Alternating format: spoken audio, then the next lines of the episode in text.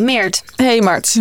Het is weer tijd voor een nieuwe aflevering Bestuurspraat. Zeker. En daarvoor zijn we vandaag op locatie. We zitten in de Hoftoren in Den Haag op het ministerie van Onderwijs, Cultuur en Wetenschap. Ja, we zijn hier omdat we een gast hebben vandaag. Welkom Jacqueline. Uh, jij bent hier directeur en we gaan het met jou hebben over transparantie en openheid van de overheid. Um, transparantie als toverwoord voor een goede overheid. De kranten staan er bol van. Denk aan de toeslagenaffaire, fake news, de sms'jes van Rutte en discussies over algoritme. Ja, de overheid en bestuurders worden vaak beschuldigd dat ze niet transparant genoeg zijn. En meer transparantie zou dan het vertrouwen in de overheid kunnen herstellen. En verdere digitalisering biedt daarvoor de mogelijkheden. Zo staat er in de kranten. En in deze aflevering gaan we met Jacqueline en onze collega Harro uh, onderzoeken wat een transparante overheid nou precies inhoudt, wat ons dat oplevert, maar ook welke grenzen er zijn. Ja, dus we hebben twee mensen aan tafel zitten vandaag bij ons. Uh, Jacqueline Rutjes zit naast ons.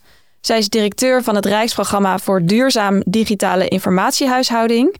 Um, kun je misschien kort vertellen, Jacqueline, wat jullie doen binnen dat programma?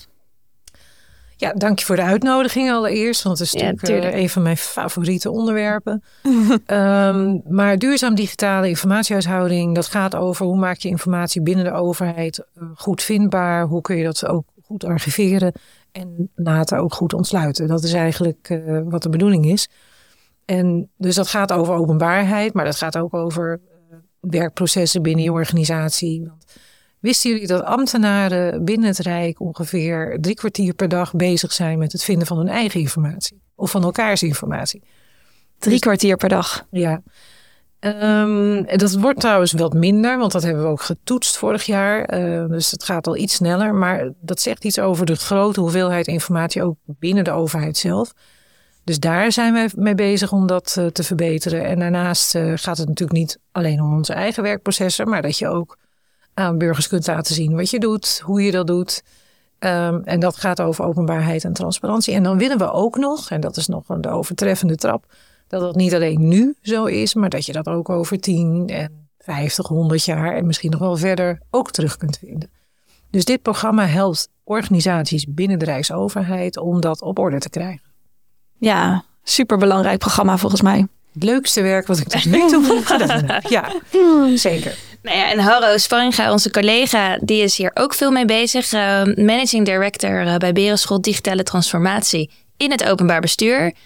Kan um, jij vertellen wat nou het leukste project is wat je de afgelopen tijd hebt gedaan op dit thema? Ja, nou ook bedankt Marten Meert. hartstikke leuk dat ik een keer bij jullie aan tafel mag komen. Ja, tuurlijk. En misschien wat er even over na te denken. Een van de leukste dingen die ik vorig heb gedaan was je hebt de, een, van de departementen geholpen om uh, meer open source te gaan werken.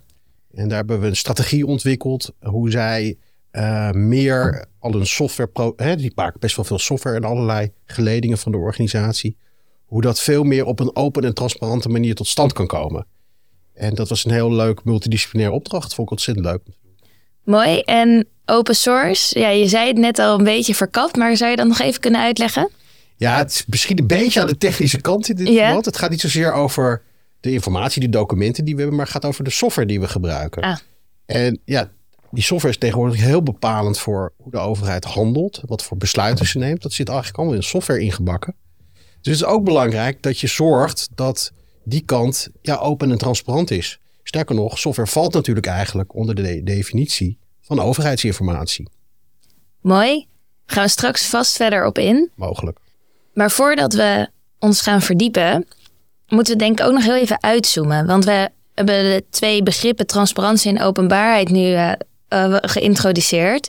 En we vinden het belangrijk dat de overheid open is over wat we doen, over waarom we dat doen en ook wat dat oplevert voor de samenleving. Het is belangrijk omdat het gaat over belastinggeld, hoe dat wordt besteed, maar ook hoe de overheid tot besluiten komt. Het kan nogal ingrijpende gevolgen hebben voor de samenleving. Hoogleraar Henk Addink noemt transparantie dan ook een van de zeven beginselen van goed bestuur. En nou begrijp ik altijd van onze digitale transformatiecollega's dat er wel een verschil is tussen transparantie en openbaarheid. Hoe zie jij dat, Jacqueline? verschil tussen transparantie en openbaarheid. Nou, in, de, in de wet maken we, of wordt het onderscheid gemaakt tussen actieve en passieve openbaarmaking. Ja. Dus actieve openbaarmaking is dat je eigenlijk alles goed uh, vindbaar uh, ontsluit. even kijken, voorbeelden daarvan zijn wat we nu doen met bijvoorbeeld de beslisnota's. De beslisnota's is een stuk op alle kamerstukken wordt dat nu gedaan waarbij de overheid vertelt, de regering vertelt hoe ze tot bepaalde besluiten gekomen zijn. En daar zitten de onderliggende stukken zitten daarbij. Dat is actieve openbaarmaking.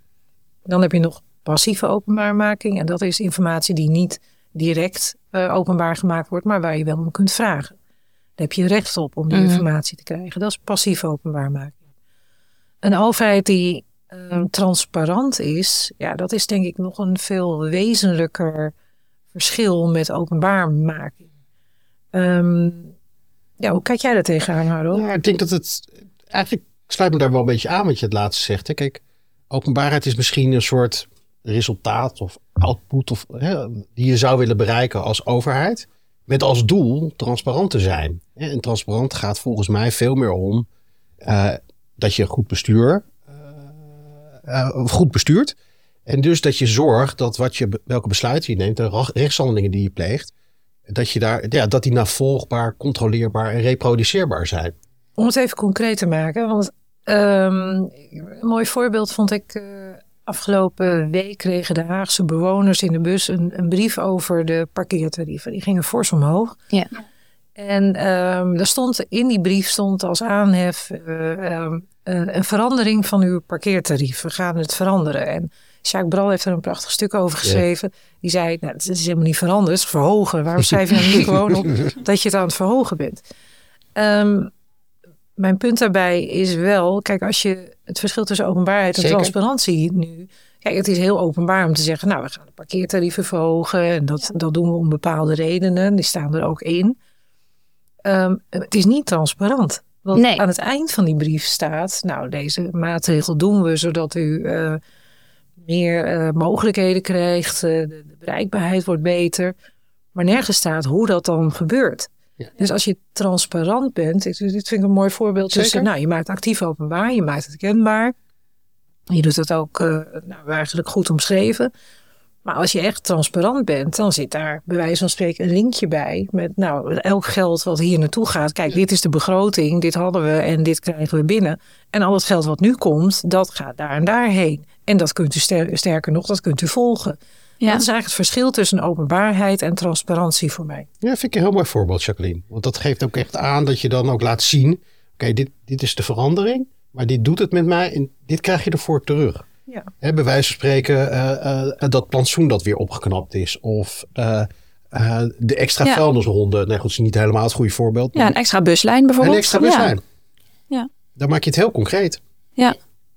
En ik had ook begrepen dat transparantie doe je om vertrouwen eigenlijk te krijgen van de samenleving, van de burgers. Uh, jij zei het al, navolgbaar, reproduceerbaar, controleerbaar. Um, en, nu vraag, en nu hebben we het inderdaad ook over het openbaar maken eigenlijk van de afwegingen waarom je een parkeertarief verhoogt. Nou ja, er kunnen misschien hele eigenlijk afwegingen zijn waarvan ik me afvraag, ja, worden, verhogen we daarmee nou het vertrouwen wel? Voor hetzelfde gaat zeggen, ja, sorry, we hebben gewoon een andere, we hebben eigenlijk een andere prioritering gemaakt. We vinden deze wijk, jullie verdienen al zoveel. Uh, jullie kunnen wel, uh, het mag hier wel iets meer omhoog. Ik vraag me af of we daar heel transparant over zijn, of dan het vertrouwen wel vergroot. Nou, er is uh, onderzoek naar gedaan, dacht de Leidse Universiteit. En die geven aan dat dat niet één op één hetzelfde is. Dus als je meer openbaar bent en transparanter, wil dat niet automatisch zeggen dat mensen, burgers, de overheid dan meer vertrouwen. Nee, dat denk ik ook. Dus uh, dat is helaas niet het geval. Maar dat vind ik aan de andere kant ook niet misschien de belangrijkste vraag die we ons moeten stellen. Um, in ons eigen team hebben we het daar ook wel over. Ja. We willen als programma bijvoorbeeld ook veel meer openbaar maken en veel transparanter zijn in wat we doen. En dan krijg je allemaal van dit soort discussies van ja, maar um, zitten mensen daar dan op te wachten? Wie kijkt daar dan? Uh, ja, overstelpen we mensen dan niet met informatie? Maar dat is eigenlijk niet waar de wet open overheid over gaat. Die zegt nou, het is allemaal tot stand gekomen met belastinggeld. Uh, je doet het voor de samenleving, dus maak het maar open tenzij. Tenzij er hele zware redenen zijn om het niet te doen. Dus we hoeven die afweging niet allemaal voor onszelf te maken. Het is openbaar tenzij. En of dat nou altijd leidt tot meer vertrouwen, ja, misschien soms minder. Ja. Maar dat is niet, dat is niet de casus. Dat, dat is niet de zaak. Je moet het gewoon doen.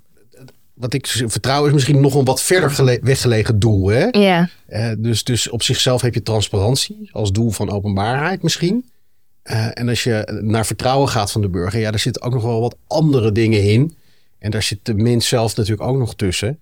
Het is natuurlijk wel evident als je niet transparant werkt, ja, dan kan je je keuzes en je beleid natuurlijk ook niet verdedigen. Hè? Dus Mm. eh, als je nu bijvoorbeeld kijkt wat voor vraagstukken in de, bijvoorbeeld rond stikstof en, en nou ja, in de fysieke leefomgeving, daar weet je ook alles van. Dat is ontzettend ingewikkeld. En er moeten echt keuzes gemaakt worden waar je gewoon niet iedereen tevreden mee kan stellen. Nee, klopt. En eh, op het moment dat je dat niet goed kan onderbouwen waarom je wat gaat doen en waarom eh, je keuze A of keuze B hebt gemaakt, ja, dan weet je zeker dat het gedoe op gaat leveren. Ja. Dat is, ja. Ik snap wel wat je zegt. Dus vertrouwen ligt nog wat verder weg. Is ook afhankelijk van andere factoren. Zeker. Transparantie is een manier om daaraan bij te ra- dragen. En daarvan zegt Jacqueline van ja, dat, het is niet zo dat alles wat je openbaar maakt. eh, ja, het kan ook tegenvallen. Niet iedereen kan daar. eh, Als je het er niet mee eens eens bent, bent, dan precies. ga je het niet vertrouwen. Ja, En omgekeerd, geslotenheid leidt wel tot wantrouwen. Dus dat, is, dat weet je wel. ja. Maar openheid leidt niet altijd tot meer vertrouwen. Ja, want daarover, dus die sms'jes van Rutte die hij eh, verwijdert. En hij zegt eigenlijk van ja, ik verwijder dat, want ik moet mijn, anders kan ik mijn werk niet doen. Hoe, hoe kijken jij, of nou ja, jullie daar dan tegenaan? Waar het eigenlijk over ging, eh, bij alle informatie die wij hebben als overheid, hebben we het overgrote deel hebben we in beheer. Ja. Het staat op onze eigen schijven. Daarvoor hebben wij zelf mogelijkheden om daarbij te komen. Als het gaat om sms'jes eh, of WhatsApp, dat staat op andere platforms. Dus daar kunnen wij niet in, dat hebben wij niet in beheer zelf. Mhm. Dus je moet daar altijd een handeling voor verrichten om die informatie in beheer te krijgen. En dat vraagstuk van hoe doe je dat nu? Mhm. Met eh, als je niet het op je eigen harde schijf of je eigen eh, software eh, ergens kan vinden, hoe kom je daar dan aan? En eigenlijk is dit een vanuit ehm, de geschiedenis een hele interessante, omdat je het in het verleden werd dit wel vergeleken met telefoongesprekken. Ja. Dus moet je nou een telefoongesprek in de oudheid, zeg maar, of een aantal honderd jaar geleden, moet je een telefoongesprek als het telefoon is, kan je dat vastleggen. Ja. Dat, dat kon je niet, dus je ging ervan uit dat het telefoongesprek geweest waren. Soms waren er belbriefjes of zo die je kon bewaren. Maar eigenlijk werden WhatsApp en sms'jes gelijk geschakeld met lange tijd binnen de overheid. Met, dat is een soort telefoongesprek, dat is iets één op één. En pas door de uitspraak van de Raad van State een, een paar jaar geleden eh, kwam naar boven. Nou, dat, dat vinden wij helemaal niet. Die moeten gewoon, als ze belangrijk zijn voor totstandkoming van een besluit, moet je die gewoon ook bewaren. Net zoals al het andere.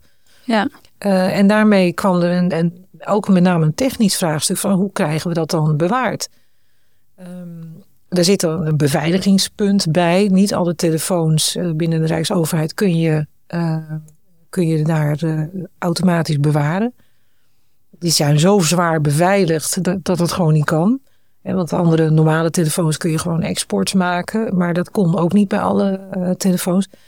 En er zat ook een ander dilemma bij. En dat ging over hoeveel informatie willen we nou eigenlijk? Want Ja. we kunnen het nu al niet Ja. meer terugvinden En in de- de digitale wereld. En de berg groeit en groeit en groeit. Ja, ja, dat heet eh, ja, data, eh, enorm data meer, data lake, ook wel internationaal. Dus ehm, kunnen we daar niet wat selectiever in zijn? En toen waren er twee opties. Of je bewaart alles dan ook. Van de, dat doen we trouwens binnen de Rijksoverheid nu ook met eh, toenemende mate met e-mails. Ja. Bewaren we maar alles. Dat Ja. is een enorme berg. En toen was de vraag, nou zullen we dat dan ook voor organiseren? Dat we dat voor WhatsApp en sms'jes en wat er dan nog verder allemaal eh, komt. Nou, inmiddels groeide die, eh, die databerg. En eh, toen is het beleid gemaakt van nou, dat wordt allemaal wel wat veel. Dus, maar als het echt belangrijk is, natuurlijk moet je het vastleggen. En, maar maak die keuzes dan ook gewoon zelf. Dus dat werd bij medewerkers zelf neergelegd. En ook bewindspersonen. En dat heeft ertoe geleid van nou ja, dan kan een bewindspersoon of een ambtenaar zeggen... nou ja, ik heb bewaard wat er bewaard moest worden... en de rest heb ik gewoon weggegooid. Eh, en dan is het een kwestie van vertrouwen, helaas... eh, of iemand dat dan gelooft. En hier zat gewoon een, een, denk ik, een kwestie onder... Mhm. Ehm, waarbij het wel degelijk over vertrouwen ging. Ja, dat denk ik ook. Ehm, maar dit was wel een ingewikkeld uh, spanningsveld. Uh, van wat doen we nou wel en wat doen we nou niet? Want ondertussen uh, halen we dus, en dat is al lang zo, halen we dus ook alle afhandelingstermijnen niet van de informatieverzoeken. Ja, van de WOP-verzoeken, wat nu de WO-verzoeken zijn. Ja, ja. en dat is natuurlijk ook iedereen een, uh, doorn in het oog. Van, ja, um, hoe komen we nou uit dat dilemma van dat er een groeiende berg aan informatie is, dat mensen steeds meer willen weten. Ja. Um, en daar zit iets onder van de informatie in relatie, waar uh, het een en ander over te doen is, denk ik. Um, en hoe halen we nou toch alle termijnen die wettelijk zijn ja. uh, vastgelegd? En daar hebben we toen Hardo voor gevraagd om daarover mee te denken. Ja, dat klopt. Dat is inderdaad een tijdje geleden alweer, inderdaad. Ja, dat bleek ook wel uit dat onderzoek trouwens, dat het uh, wel een heel ingewikkeld vraagstuk was. Als je gewoon kijkt, dat nou ja, echt op heel veel vlakken in de organisatie raakt natuurlijk hoe je met informatie omgaat, hoe je creëert, hoe je het opslaat, hoe je. Uh, en eigenlijk moet je al die stapjes willen aflopen als het ware. Om nou die termijnen gewoon wat scherper te krijgen. Omdat er zoveel schakels zit van, nou ja, zeg maar de eerste sms'je tot uiteindelijk de beleidsnota die in het bestuursorgaan of in de Tweede Kamer of waar dan ook daadwerkelijk terechtkomt. Nou, en als dat dan gereproduceerd moet worden, ja, dan moet je nog wel uh, veel daarboven halen. Want even voor ons beeld, zo'n uh, uh, informatieverzoek. Um, wat wordt er dan bijvoorbeeld opgevraagd? Is dat ja, dat kan heel divers zijn. Want ik neem uit jouw verhaal lijkt alsof iemand niet heel specifiek vraagt om een bepaalde. Het is soms niet heel specifiek. Dus dan, uh, we willen graag alle documenten, uh, nou, met betrekking tot een bedrijf bijvoorbeeld, uh, die gehandeld heeft, die contact heeft gehad met uw organisatie. Oh, ja. Voor de afgelopen vijf jaar. Ja. ja. En dan moet je, ga daar maar eens aan staan. Nou, de, de, de Sievert deal is denk ik wel ja, een mooi voorbeeld waarin een hoop informatie is opgevraagd. En uh, sowieso over rond corona is er bij uh, een van onze ministeries is er een gigantische directie opgetuigd om uh, informatie te vinden. En of dat, en dat zijn niet altijd hele specifieke vragen, soms ook wel. Um, maar daar kom je ook dan in terecht dat het niet van één ministerie is, maar van heel veel verschillende organisaties. En dan willen we het als overheid ook nog eens een keer goed doen en zorgvuldig en het moet gelakt worden. Dus de vraag uh, op een gegeven moment komt wel uh, naar boven van hoeveel gaan we hier, dat zei je net volgens mij ook, hoeveel gaan we daar nou aan uitgeven en besteden. Mm. Want voor de verbeteroperatie waar wij voor aan de lat staan, uh, samen met Nationaal Archief en DocDirect en alle rijksorganisaties hebben ook een verbeterplan. We moeten het voor eind 2026 gewoon allemaal goed op orde hebben. Mm. Alle termijnen halen, informatie goed vindbaar, openbaar maken. Um, daar is in totaal iets van 780 miljoen voor beschikbaar. En dat is nog afgezien van de gelden die beschikbaar zijn voor de wet open overheid. Dus in totaal hebben we het over een miljard. Ja. En uh, dat is alleen binnen de Rijksoverheid. Um, als je kijkt naar de toeloop van uh, toestroom van informatieprofessionals, is dat enorm gestegen de afgelopen jaar. Dat moest ook, want er was, denk ik, onterecht op bezuinigd een aantal jaar geleden. En we staan op dit moment in de top 5 van meest gevraagde functies binnen de Rijksdienst. Dus er is een enorme toestroom van mensen die zich met informatiemanagement bezighouden. Nou, zo'n directie bij VWS is gigantisch groot. Um, dus in totaal is dit een enorme operatie. Waarbij ik niet zeg dat, dat dat niet terecht is. Dat is heel terecht, maar het is ook overheidsgeld. Hoeveel mensen en hoeveel geld kunnen we hier nog bij doen om het beter te maken?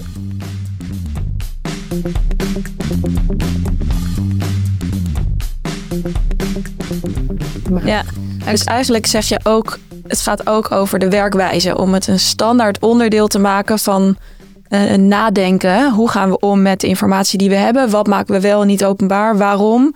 Uh, waar zijn we wel en niet transparant over? En welke rol heeft dat in de projecten die we doen? Um, Waardoor het we hebben daar ook ja, ja, een, want, want, daar hebben we ook een digitale kaartset voor gemaakt. Want die gaat er ook over dat jullie met je collega's en wij ook eens een keer een aantal van die dilemma's kunnen. En ja. het gaat niet om goede of foute antwoorden, maar heb het er dus met elkaar over. En um, we, hebben, we hebben over dit onderwerp ook een luisteraarsvraag ontvangen. Misschien is het leuk om die eventjes um, te laten horen. Hey Meerte en Marten, ik heb een vraag voor Jacqueline. Sinds 1 mei dit jaar is de wet openbaarheid van bestuur vervangen door de WO. En volgens mij is met die nieuwe wet ontzettend veel veranderd. Ik vroeg me af of er in het dagelijks werk van Jacqueline veel ook uh, veranderd is. En of ze zich heeft moeten aanpassen aan deze nieuwe wet. Dankjewel. Aanpassen zeker, denk ik. Ja, um, wat een mooie vraag. Um, precies die vraag had ik kort voordat die wet in werking trad. Um, dacht van, wat doen wij nou anders? Ja. Dus ik heb als programma uh, sowieso kun je bij ons op de site informatiehuishouding nu veel meer vinden. Dus we hebben dit een expliciet onderwerp gemaakt van gesprekken in onze organisatie. Uh, dus onze MT-verslagen staan nu online. Uh, alle strategisch beraad, dat is ons klantenberaad, staat allemaal online. Ja. Je kunt bij ons elke drie maanden zien aan welke bureaus buiten de overheid wij geld hebben gegeven en hoeveel. Mm -hmm. uh, mijn salaris staat openbaar. Ja. ja. En in jouw dagelijkse werk, heeft het iets veranderd in jouw eigen werkwijze?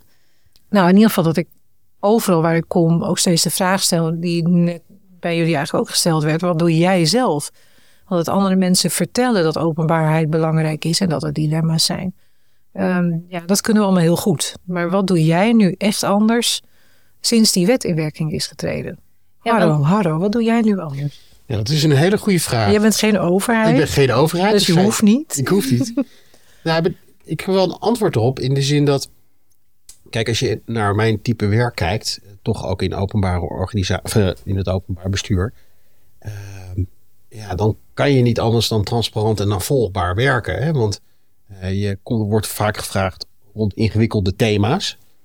Um, en op het moment dat je dan niet een hele openbare of uh, navolgbare en transparante werkwijze hanteert, uh, dan ja, dat, dat vermindert gewoon het draagvlak. En dan merk je gewoon dat je adviezen ook niet goed landen. Dus ik wil niet zeggen dat ik uh, open en transparant bij design ben, om het die term maar even te gebruiken. Maar ik denk dat, ja, dat wij niet anders kunnen dan heel transparant te werken. En hoe doe je dat dan concreet? Door gewoon heel helder te zijn wat voor stappen uh, je doorloopt met uh, je opdrachtgever. Uh, transparant te zijn over hoeveel tijd je besteedt eraan. en dat gewoon ook met hem te delen. En ik zou er wel ook een. Ik denk in de basis. Lijkt me, je ben ik hier helemaal mee eens. Maar ik zou er een prikkelende gedachte tegenover willen zetten. Dus ook in veel klussen die we doen. zijn inderdaad veel politiek bestuurlijk ingewikkelde thema's. Wat ik heel erg merk, is dat het zeker bij uh, overheidsorganisaties er best wel terughoudendheid is om dingen op papier te zetten. Terwijl dat ook heel erg nodig is voor je gedachtenvorming. Um, ja, we werken vaak toe naar bestuurlijke besluitvorming. Dus als we scenario's willen uitwerken, merk ik soms, nou, er is wat huiverig over. Laten we die maar niet uitwerken, want dan hebben we dat onderzocht. En dan, nou ja, gewoon een soort terughoudendheid. Dus ik vraag me wel af, nou ja, daar zit wel een. Uh, er zit ook zeker een dilemma. Een dilemma in. Ja, en hoe, in, hoe transparant. Ja, dus eigenlijk zeggen wij, ja, je zou dat niet zo spannend moeten vinden. Nou, ik denk wel dat het spannend kan zijn. Uh, en je moet daar denk ik ook gewoon uh, reëel mee omgaan. Dat wil nog niet zeggen dat je uh, alle stappen en alle kladblokjes en bierviltjes die je produceert actief openbaar hoeft te maken. Maar het is denk ik vooral heel belangrijk dat je zeg maar de tussenstappen in je proces, want die zijn er altijd, dat je die op gezette tijden gewoon wel transparant maakt. Ook met de afwegingen die er mogelijkerwijs bij zijn gemaakt. En dat je daar dus een bepaalde momenten voor kiest, zodat het ook navolgbaar is welke, hoe je tot je besluit bent gekomen en welke afwegingen je daarin hebt gemaakt. Ja, klopt. En dat vraagt wel ook inderdaad echt een mindsetverandering binnen de Juist. organisatie. En dan wil ik er niet voor pleiten, alle, nogmaals, alle bierviltjes en andere uh, flappen in de brainstorm sessies. Dat gaat, dat, dat, dat, die ruimte moet er gewoon blijven. Hè? Anders kan je gewoon niet werken. Ja, maar heel concreet, want ik denk dat de vraag dan ook is, overigens ik herken hem. Hè? We hebben een flitspanel gedaan onder Rijksambtenaren. En een groot deel van de Rijksambtenaren, dat kwam voor het eerst uit onderzoek naar boven denk dat het werken voor de Rijksoverheid minder aantrekkelijk geworden is vanwege meer openbaarheid. Ja, dat was ook een van de dilemma's uit uh, de kaartenset. Ja, ja en uh, dat kwam voor het eerst naar boven. En dat zit volgens mij niet zozeer in, uh, in angst voor openbaarheid aan zich, maar met een samenleving en spanningen waarbij je ook als ambtenaar onder druk kan komen. Dus er zijn helaas ook voorbeelden waarin ambtenaren lastiggevallen worden. Of uh, ja, waarin het toch niet helemaal veilig voor ze is. En ook in het politieke debat. Want uh, nou, wat de afgelopen periode wel meerdere malen gebeurd is, is dat ambtenaren dan ook op het matje moeten komen voor bepaalde besluiten en uitvoeringen. Ja. Um, en bij wie dan op het matje? Bij Nou, parlementaire enquêtecommissies bijvoorbeeld. Of de, de, nu, dat er zelfs een strafbaarheidsonderzoek uh, loopt. En op een of andere manier moeten we binnen de Rijksoverheid en binnen de overheid breed daar nog iets mee uh, doen. Want het is natuurlijk ook terecht dat je je moet verantwoorden als ambtenaar. Dus ja. daar moeten we ook niet ingewikkeld nee. over doen. Dat is, natuurlijk is dat zo. En ik, um, ook volgens mij tegen jullie gezegd, voor mij is een ambtenaar is een civil servant. De, wij zijn dienend, wij uh, zijn er. Uh, wij werken voor de grootste, machtigste organisatie volgens mij die er is. Namelijk een organisatie die het uh, geweldsmonopolie heeft, om maar even in de strafrechttermen te blijven. Dus, en we hebben een enorme informatievoorsprong. Dus wij werken voor een organisatie waarbij uh, de organisatie veel macht heeft in het dagelijks leven van mensen. En dat vraagt ook veel verantwoordelijkheid. Ook van de mensen zoals wij die ervoor werken, de ambtenaren. Niet alleen de politie, maar ook ons. Ik vind het wel echt mooi, want eigenlijk heb je in, om die, een beetje die angst weg te nemen, zeg, laat jij als leidinggevende en met je team laat je heel erg zien van hé, hey, zo spannend is het allemaal niet. Want er zit natuurlijk een angst voor die, dat je wordt afgerekend eigenlijk op keuzes die je maakt. Dus op deze manier, om inderdaad daar met elkaar over te praten, um, ook jij als leidinggevende laten zien van nou ja, dit zijn gewoon mijn afwegingen over de mail. Um, nou ja, doorbreek je eigenlijk een beetje die, uh, ja, ja, die cultuur. Ja. Eigenlijk is leiderschap, vind ik sowieso hoor, uh, vind ik een cruciaal thema hierin. En de managers, dat hebben we ook onderzocht, doen het binnen de Rijksoverheid uh, ietsjes beter, maar geven lang nog niet allemaal het goede voorbeeldgedrag. Dus we gaan dit jaar ook versterkt inzetten op managers. Nou, dat is volgens mij ook een mooi bruggetje naar het laatste onderwerp van deze aflevering. Um, want we hadden het erover, de overheid wordt steeds digitaler, steeds transparanter, steeds openbaarder, opener. Maar waar brengt ons dat nou? Uh, Harro werkt aan de digitale transformatie van het openbaar bestuur, maar waar transformeren we dan naartoe? Hoe ziet die moderne, transparante overheid er dan uit?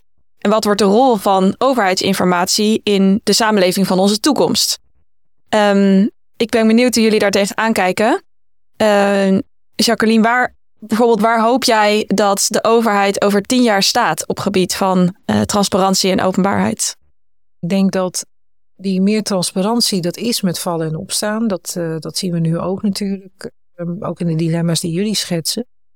Maar ik denk dat um, die weg, dat die onverkort door zal gaan. Die is niet meer te stoppen. Nee. En dat heeft ook met een ontwikkeling in de samenleving breed te maken. Er is veel meer open en openbaar. Dus dat zie ik gebeuren. En um, ik denk dat uiteindelijk in die. Dat dilemma hebben we nog niet opgelost met z'n allen. Dat in die. Dat idee van er is heel veel informatie en digitaal, dus het is transparant, dat we daar een afweging moeten gaan maken. En ik denk dat een van de afwegingen zou kunnen zijn dat voor bewindspersonen en hoge ambtenaren, dat daar echt een ander regime voor komt. Een veel opener regime dan voor anderen en binnen de overheid. Ik denk dat dat, dat dat zich ook gaat ontwikkelen, omdat ja, wat ik vind, of mm -hmm. wat, wat, mijn collega's vinden, is, is interessant uh, voor, voor nu. Uiteindelijk wil je reconstructie van, van beleid en van politieke besluitvorming en uh, hoe een samenleving met dilemma's is omgegaan. Dus ik denk dat de informatie uiteindelijk daar zich veel meer op zal richten. En dat daar een ander regime voor gaat komen dan voor uh, de 130.000 ambtenaren ja. verder. Ja. Maar dat het veel meer een onderdeel wordt van, uh, van je dagelijks werk, van je bewustzijn, dat wat je doet, dat je daar verantwoording over moet afleggen, dat het elk moment openbaar kan worden, om, al is het maar dat iemand het lekt of uh, ja. En dan sowieso dat het bij je werk hoort. Ja. Dat zie ik wel. En het, het gaat dan ook wel, dat hoor ik je ook zeggen, de relatie tussen de overheid en burgers wel veranderen. Ja. Sowieso dat er veel meer data gewoon open is. We hebben ook steeds vaker, denk ik, situaties dat een burger eigenlijk meer informatie over een bepaald, vaak heel specifiek onderwerpje heeft dan de overheid. Dus die relatie tussen overheid en burger gaat denk ik ook veranderen. Hoe zie je dat?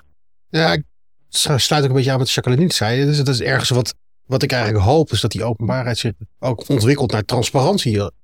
En dat je dus ook veel meer ehm, ehm, in, je, in je beleidsvorming, in de besluiten die je neemt, uh, die transparante werkwijze hanteert. En partijen daarbij betrekt. Uh, de zelfmetende burger die soms een veel betere informatiepositie heeft dan de overheid zelf. Mhm. Ja, geef dat gewoon een plek bijvoorbeeld. En ga veel meer in co-creatie dan bepaalde besluiten nemen. Ik denk dat je daar je, je beleid veel krachtiger mee maakt. En misschien ook nog wel goedkoper en efficiënter. Omdat je gewoon uh, veel meer uh, gegevens met elkaar deelt. Ja, en de moderne technologieën die we allemaal hebben, die kan er natuurlijk ontzettend bij helpen met ja, allerlei decentrale oplossingen om uh, informatie te verzamelen, besluiten met elkaar te kunnen nemen. Op een veel grotere schaal dan nou ja, vroeger in de rokerige achterafzaaltjes uh, in inspraakavonden. Hè? Ja. En die vernieuwing van die participatie uh, met behulp van digitale middelen, ja, dat lijkt me echt een hele mooie ontwikkeling. En dat gebeurt op heel veel vlakken ook wel komt dat in, in gang.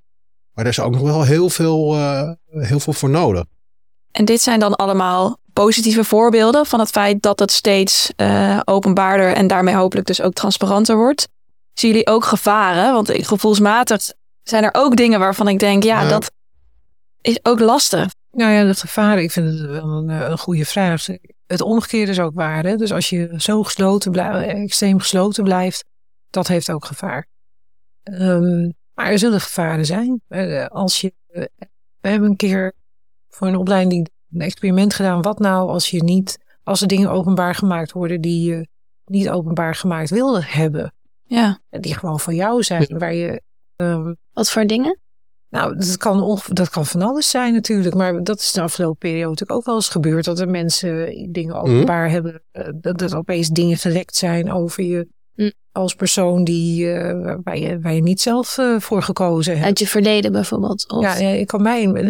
nee, niet van jou, maar meer van... Maar dan, dan heb je openbaarheid niet in de hand. Dus wat is open, als je openbaarheid niet in de hand hebt? Nee, dus als het je overkomt. En dan wordt het een heel, heel ander verhaal. Dus hebben we een keer een experiment meegedaan. Mm. Ja, dan, dan voel je ook wel van oké. Okay. Ja. Dus het is eigenlijk wat transparant. Je zit meer in een glazen huis, ook in de digitale uh, wereld, dan je dacht. Ja. Wat, wat voor effect heeft dat dan? En er zijn ja, natuurlijk toch niet alleen maar goede voorbeelden van. Nee. Maar goed, dat is denk ik wel bij alles wat we doen. Dat, dat zal een periode zijn waarin je daar uh, een, een, weg in moet vinden. Ik... Ja. En ik denk dat we geen gevaarloze toekomst tegemoet gaan. Zeker. Op geen enkel thema. Heb jij nog een ander. Wat je maakt een aantal keer al sowieso in dit gesprek linkjes naar andere landen, naar Scandinavië, naar Amerika. Wat is nou, wat jou betreft, misschien als laatste takeaway voor de luisteraars, het goede voorbeeld van uh, een ander land wat ze supergoed doen, waar we echt van kunnen leren in Nederland? Nou, ik wil een voorbeeld, maar heb ik wel gezegd uh, gejat van de Open State Foundation. Dat zeg ik er dan maar even eerlijk bij. Uh, maar dat is een voorbeeld uit een van de Scandinavische landen waar de koning zich bemoeit met de informatie. Dus die, er is om de zoveel tijd is er een kabinetsberaad waar de koning bij is. En die uh, eist dan dat hij te zien krijgt hoeveel informatieverzoeken er van burgers zijn en hoe daarmee omgegaan wordt. En ehm, wat ik het mooie van dat voorbeeld wel vind, is dat het ehm, op het hoogste niveau, dat hoor ik ook wel eens van bedrijven, een bedrijf dat zichzelf serieus neemt, wil weten hoe de klanten over het bedrijf denken. Ja. En dit is denk ik een goed voorbeeld ervan dat je iets heel belangrijk maakt. Uh, en dat ook laat zien dat je het belangrijk vindt. Uh, dus dat zou, uh, ja, we kunnen veel leren van andere landen. Dus er ligt ook een leuk vergelijkend onderzoek op dit moment in de Kamer met hoe het in andere landen staat. Daar kun je zeker van leren. Overigens wordt in andere landen ook best wel eens nee verkocht op een informatieverzoek. Zeker als dat heel veel moeite kost. Um, maar de Engelse overheid hebben ook, die hebben ook een hele goede monitor over informatieverzoeken. En dat is iets wat we volgens mij vrij snel kunnen implementeren. En daar zijn we als programma nu ook mee bezig. Ja, dus beter monitoren en Willem-Alexander kan aan de bak. Dat, uh, ja, dat is hartstikke mooi om te horen. Mooi. Mooie afsluiting, Jacqueline. Goede voorbeelden. Leuk. Ja, Dank jullie wel. Dank heel veel wel. dank voor jullie eh, komst naar deze studio eh, in Den Haag. Leuk dat jullie er waren. En ehm, dank voor het luisteren aan de luisteraars. Dit was de laatste aflevering van seizoen 1 van Bestuurspraat. Leuk dat jullie erbij waren.